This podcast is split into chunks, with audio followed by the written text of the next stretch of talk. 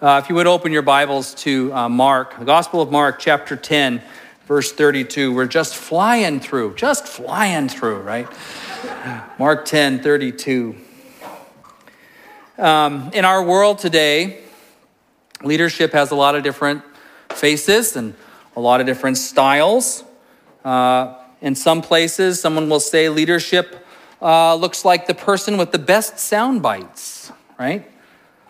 Or, or leadership can be the person with the most followers, particularly on social media. That person is called an influencer, okay?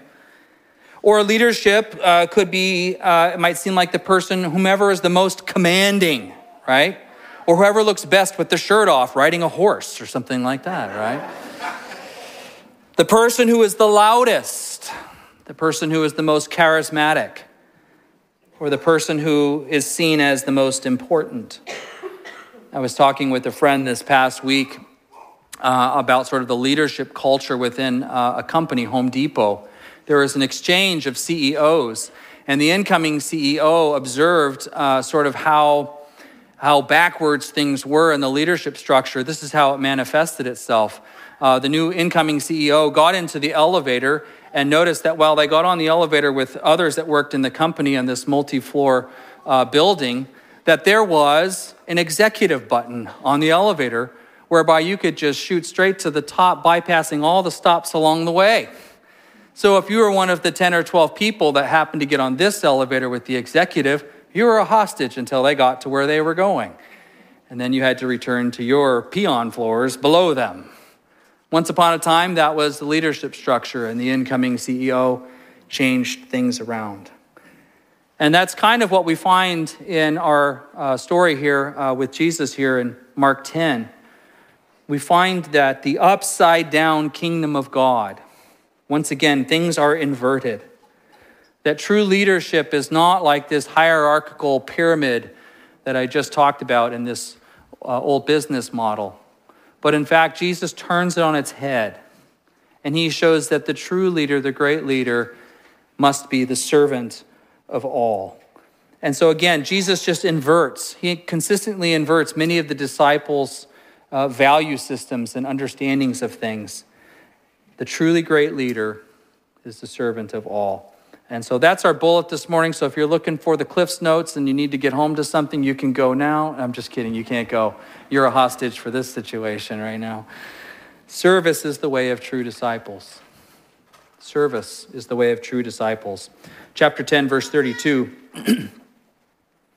they were on their way up to Jerusalem with Jesus leading the way. And the disciples were astonished, while those who followed were afraid. We're going to stop right there. That sentence is absolutely loaded. There is so much going on there, questions you should be asking uh, that we need to just kind of dig into this a little bit. First of all, we see that Jesus turns toward Jerusalem.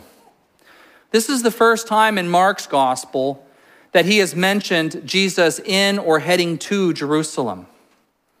Uh, he's been there before. The other gospels chronicle that. In fact, the Gospel of John is even arranged around what we call the festival cycles, showing three different trips of Jesus uh, to Jerusalem. I don't know why I did it with two hands, but that's what I did. And so that's kind of how it was arranged. But this is Mark's first time mentioning it here. Uh, and I think he does that uh, by way of heightening the drama. Up to this point, we have just seen some of the leaders from Jerusalem or from the surrounding areas coming out to Jesus to his Galilean ministry. But now we see him turn toward Jerusalem. Also, the text has this little detail which you might not find interesting, but as I've said, you're a hostage for my sermon. So it says that they head up to Jerusalem. Now, you might be thinking, well, as I look on the map, Galilee is in the north and Jerusalem's in the south. So Jerusalem is down, right? No, of course, we mean elevation. Uh, Galilee is a low level area. In fact, the Sea of Galilee is about 600 feet below sea level. And so when they're heading to Jerusalem, they head up. They're going up to about 1,200 feet or so of elevation and have to go over a mountain pass before they get there on the, the road from Jericho to Jerusalem. So they're headed up. And this is kind of, it just reminds me of something, you know, you, the, the sort of pilgrims that would be uh, Jewish pilgrims that would be headed to Passover or to one of the religious festivals. Uh, they had a whole genre of music that they would sing together on these journeys to Jerusalem, and they're called Psalms of Ascent. And they frequently have this upward in it or this lifting my eyes kind of bit to it. Uh, I have a whole genre of music on my Spotify playlist for when I'm going fly fishing, and it just sets the mood for me. So they're a little more noble. Uh, they've got a playlist, so to speak, for when they're heading to Passover, when they're going to the temple together. And one of these Psalms of Ascent that you might recognize is Psalm 121 I lift my eyes up to the mountains. Where does my help come from? My help comes from the Lord, the maker of heaven and earth. You can imagine a community of travelers going to worship, singing this for one another. He will not let your foot slip. He who watches over you will not slumber. Indeed, he who watches over Israel will neither slumber nor sleep. The Lord watches over you. The Lord is your shade at your right hand. The sun will not harm you by day, nor the moon by night. The Lord will keep you from all harm. He will watch over your life. The Lord will watch over your coming and going, both now and forevermore. A pilgrimage song, a psalm of ascent on their way up to worship. And so the people are on their way to Jerusalem, presumably for Passover, to celebrate Passover, which is just a few weeks away. And, uh, and on this particular journey, we're given the interesting note that Jesus is out front. He's leading the way. And that's notable because now we see in, in Jesus this sort of this new kind of intensity. This position out front. This is unusual for him. If you think about it, most of the time when we find Jesus, we find him in the middle of a crowd, right? Or we find him getting away from the crowd, seeking privacy so he could instruct his disciples. Uh, or sometimes his disciples have left before him and he comes along after. Uh, in other words, Jesus never seems to be in a hurry. He never seems to be out front. He never seems to be moving with a ton of urgency. He's not coming in hot, right, to situations. He seems to be deliberately patient uh, calm and casual. But here in Mark, he is coming in hot now. He is out in front. Uh, in fact, when we take, look at this same incident from the Gospel of Luke's perspective in chapter 9, verse 51, it says this in the ESV it says, He set his face toward Jerusalem. He was set. The NIV says, he resolutely set out for Jerusalem. In other words, this is a man on a mission. And it's notable. The gospel writers capture this. That's what we're meant to pick up here. And that's the same vibe that the disciples, the 12, and the followers along behind are noticing. So it's not an insignificant detail that it tells us he's out in front or that he's resolute, his face set. Uh, because it helps us to understand the emotions that are created, because it generates the fact that he is leading them to Jerusalem, generates a whole range of differing emotions from his followers. Uh, and so that's our next point. There's a mixed crowd and there's mixed feelings. We're told that the 12, or the 12 disciples here, are astonished and then we're told that the general crowd of Jewish pilgrims headed for Jerusalem for Passover are afraid. Those are maybe strange words. Why, why would the 12 be astonished? Why would these other general pilgrims heading to Jerusalem be afraid? What are they fearful of? Well, here's the answer. By all appearances, the crowd and the 12 disciples anticipate a conflict. They anticipate a fight. This, to them, this looks like showdown at the OK Corral. So you can imagine, I mean, it looks like Jesus is about to disturb the peace. That's the feeling. So the disciples, we can sort of put, the, put ourselves in their conversation. We can kind of do this imaginatively. You can imagine them saying to one another, dude, it's go time. It's going to happen right now. This is the moment of truth, the reckoning that we've been waiting for. Messiah has come. Now he's coming to Jerusalem and he is going to take over. This is it. You can imagine the crowd of Jewish pilgrims just headed for Passover thinking, this is so scary. Um, I had a nice VRBO, all booked. I was looking for a pleasant, relaxing time. And now it appears I'm coming in with a mob. What is about to happen? I'm not sure we want to be in town when this messianic confrontation goes down. So, this is sort of what's happening here. a number of years ago, I got a phone call from a brother here um, in the church who asked me, Hey, you want to go to lunch? Which is an easy yes. I sure do, especially if you're buying. That's great. So, we went to lunch and we talked about a number of things. And one of the conversations that came out there was uh, this man told me that um, his daughter was being harassed at the restaurant where she was employed. So I was listening to this.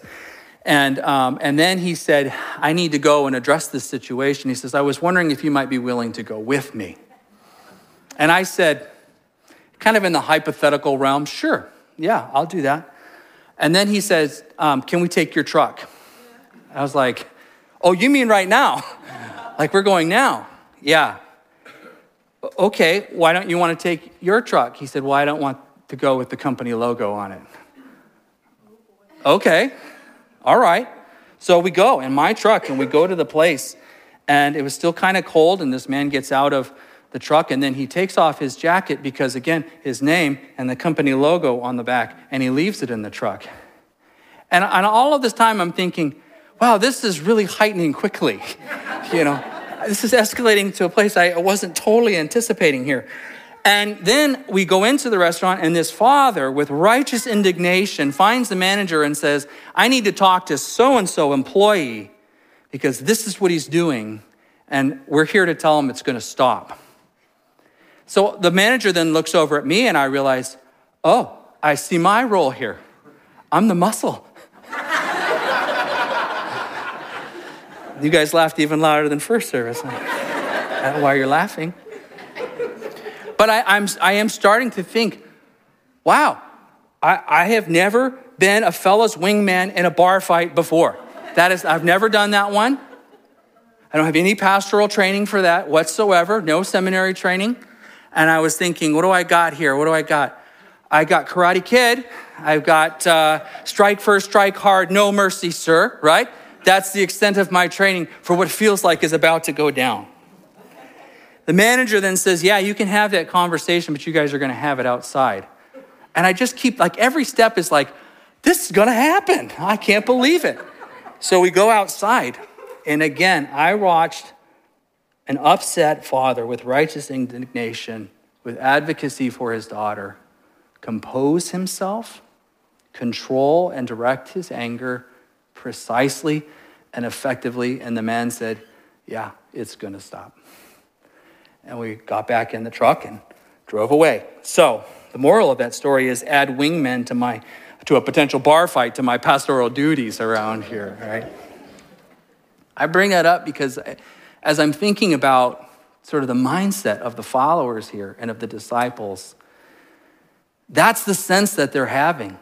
Whoa, it's go time. This could get ugly and we're going with Jesus to this conflict. This is going to happen here. And so Jesus, just kind of sensing the uneasy emotion of his disciples and sort of what's going on here, he knows that his guys need to be instructed. They need to be coached up on what's not going to happen and what is about to happen. Again, they're under the impression that they're headed to a battle where they may even have to take some lives. But in reality, there is a battle. It's going to be won by Jesus, but it's going to be won by him laying down his life, the inversion of things. And so, what we find here is Jesus then gives his third passion prediction. His third. Remember, the first, he got rebuked by Peter. That's not going to happen. The second one, the disciples were just like, huh, we don't get this, and remained silent. Probably the best thing they did. Now he's got to give it to him again.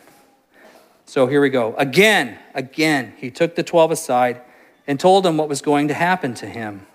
We are going up to Jerusalem, he said, and the Son of Man will be delivered over to the chief priests and the teachers of the law.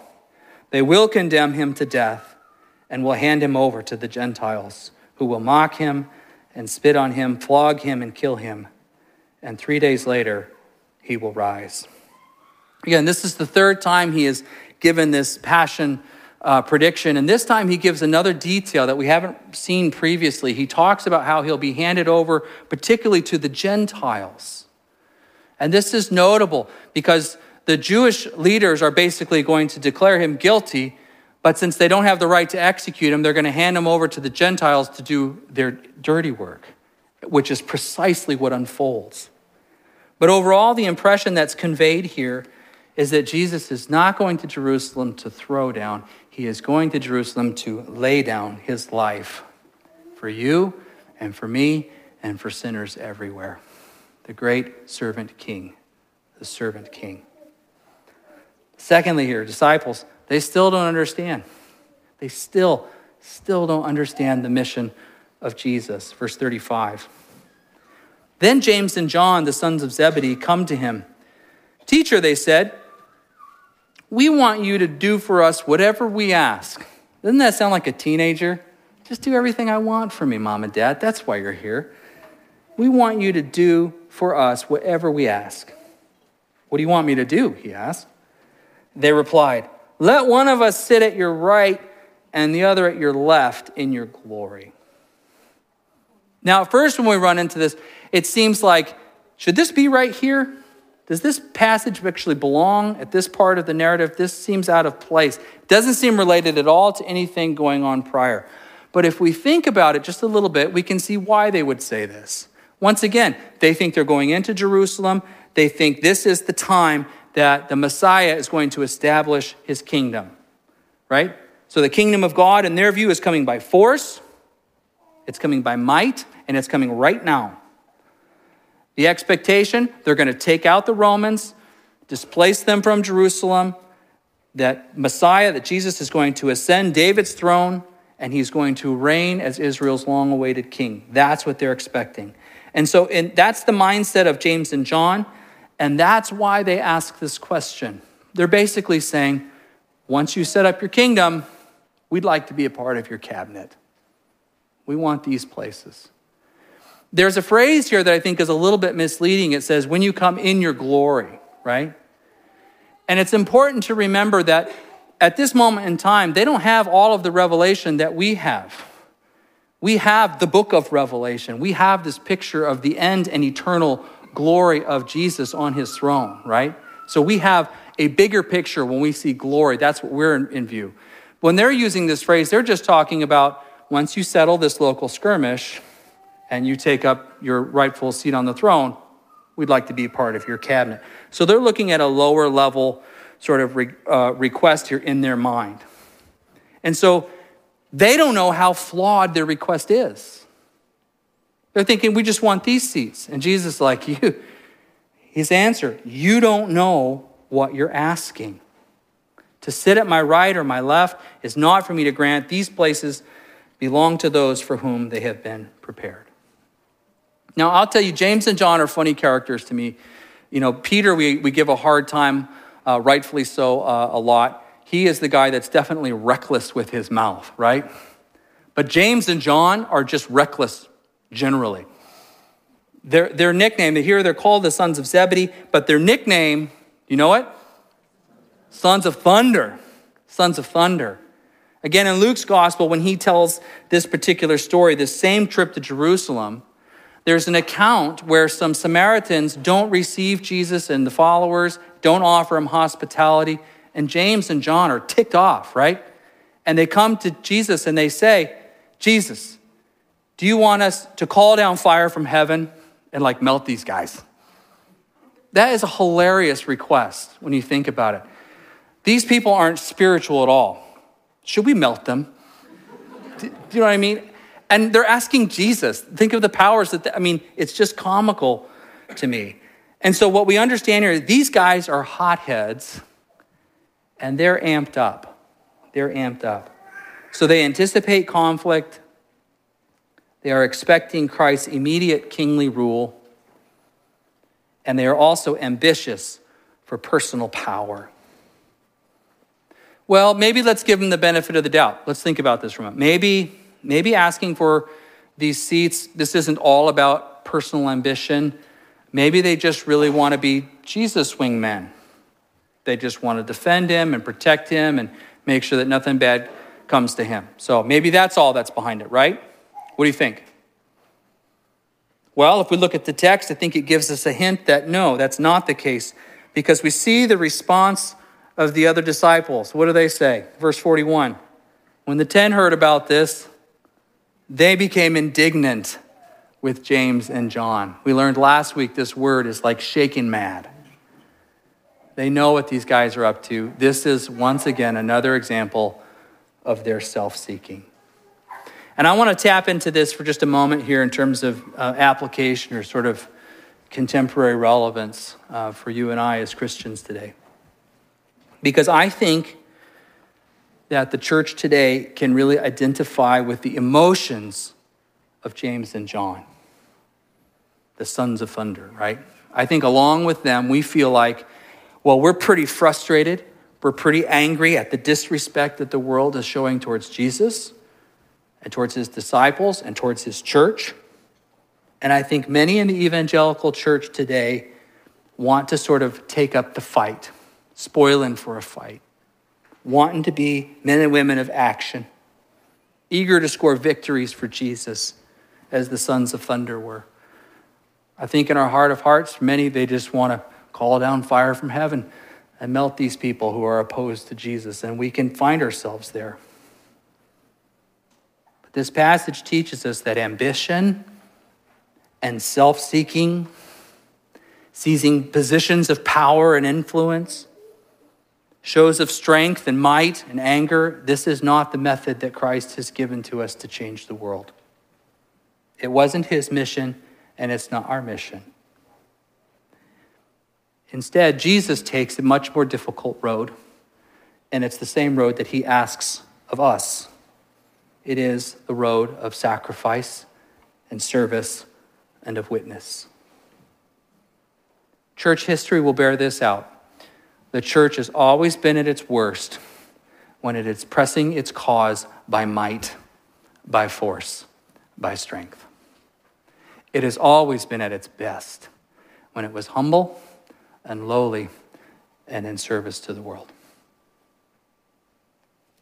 We think about the first coming of Jesus, and I, I, think the role that we need to think about ourselves in is this we always need to think about ourselves as his disciples as echoes of Jesus, of not only what he proclaimed, but the manner in which he proclaimed it. The echo shouldn't sound or look different.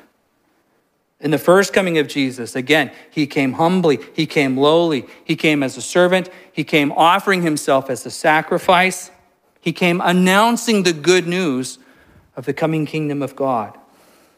And that is what his disciples are to be doing now echoes of Christ's first coming, acting humbly, lowly as servants, sacrificially serving and loving our neighbors, earning opportunities to proclaim the coming of the kingdom of God. The other thing to remember is this there will be a second coming of Jesus, and it will be very different than the first. The second coming of Christ, Jesus will come with power. He doesn't come in as the lion, he comes in as the lamb, or excuse me, as the lion. He comes, he does not come in as the lamb, he comes in as the lion. And we're told that we come with him and in fact, somehow join him treading upon his enemies. We're also told that we will rule and reign victorious with him. That's his second coming. But we're not there yet. We're to be echoes of his first coming. Our job now is to be witnesses of Christ and of his suffering and sacrifice and to match his message even with the way we comport ourselves. So Jesus says, You don't know what you're asking. Can you drink the cup I drink or be baptized with the baptism I'm baptized with? And the disciples respond amazingly, We can. Jesus said to them, You will drink the cup I drink, and be baptized with the baptism I am baptized with. But to sit at my right and my left is not for me to grant. When we think about Christ's cup or Christ's baptism, essentially what Jesus is saying is, as it goes with me, so it will go with you. The true disciple of Jesus is not going to experience a quantitatively different kind of life. His cup is sacrifice, his baptism is suffering, and we will experience that. Jesus said as much even last week. Remember when Peter, sort of cheeky Peter, once again, Oh, Jesus, we've left everything to follow you, right? And Jesus responds to this. And he says, Truly, I tell you, no one who has left home or brothers or sister or mother or father or children or fields for me and the gospel will fail to receive a hundred times as much in this present age homes, brothers, sisters, mothers, children, and fields, along with persecutions. Yes, discipleship is the best way to follow Jesus and to be reintroduced to the humanity that he has for us. And yet it comes with suffering and loss and persecution. Jesus promised this. We will drink this cup and we will be baptized with his baptism. And then as we go on here, Jesus called them together. You know that those who are regarded as rulers of the Gentiles lord it over them, and their high officials exercise authority over them. Not so with you. Instead, whoever wants to become great among you must be your servant, and whoever wants to be first must be slave of all. For even the Son of Man did not come to be served, but to serve and give his life as a ransom for many. And that last passage, the key to the whole book, the key to the whole book of Mark, the key passage, that even Jesus, the Son of Man, did not come to be served, but to serve and to give his life as a ransom. And so the disciples learn, and we along with them, that service and sacrifice is the way of Jesus. It's our way too. And we're reminded that Christ gave his life as a ransom. This word ransom, very interesting. There's a lot of ink spilt about this, a lot of discussion and debate about what's happening here in this ransom. But in a nutshell, very simply, it simply means this Jesus paid your debt, and he paid mine. And he didn't pay it because we were good looking, mostly righteous, moralistic, really keys to his kingdom coming into fruition. He just frankly did it because we were guilty and we needed it. I was reading a book by um, Jackie Hill Perry here a while back, and she had a great line in this book that really just stood up off the page for me and kind of hit me afresh with the radical nature of the gospel. It said this Jesus had the guilty in mind when he was hung high and stretched out wide. He had the guilty in mind, not the pretty good, not the moralistic, not those who almost can get there on their, their own steam. It was the guilty. And I just think, do we have that heart for others? When I see someone who's a mess, you know, their language is a mess, their life is a mess, they don't love the Lord, they're hostile, all these kinds of things, do I look about them and say, you know, Jesus died for them? Or do they just kind of repulse me? We need to have Jesus' heart. We need to echo not only his words, but his manner to serve and to sacrifice and proclaim the goodness of the kingdom of God. Let's pray.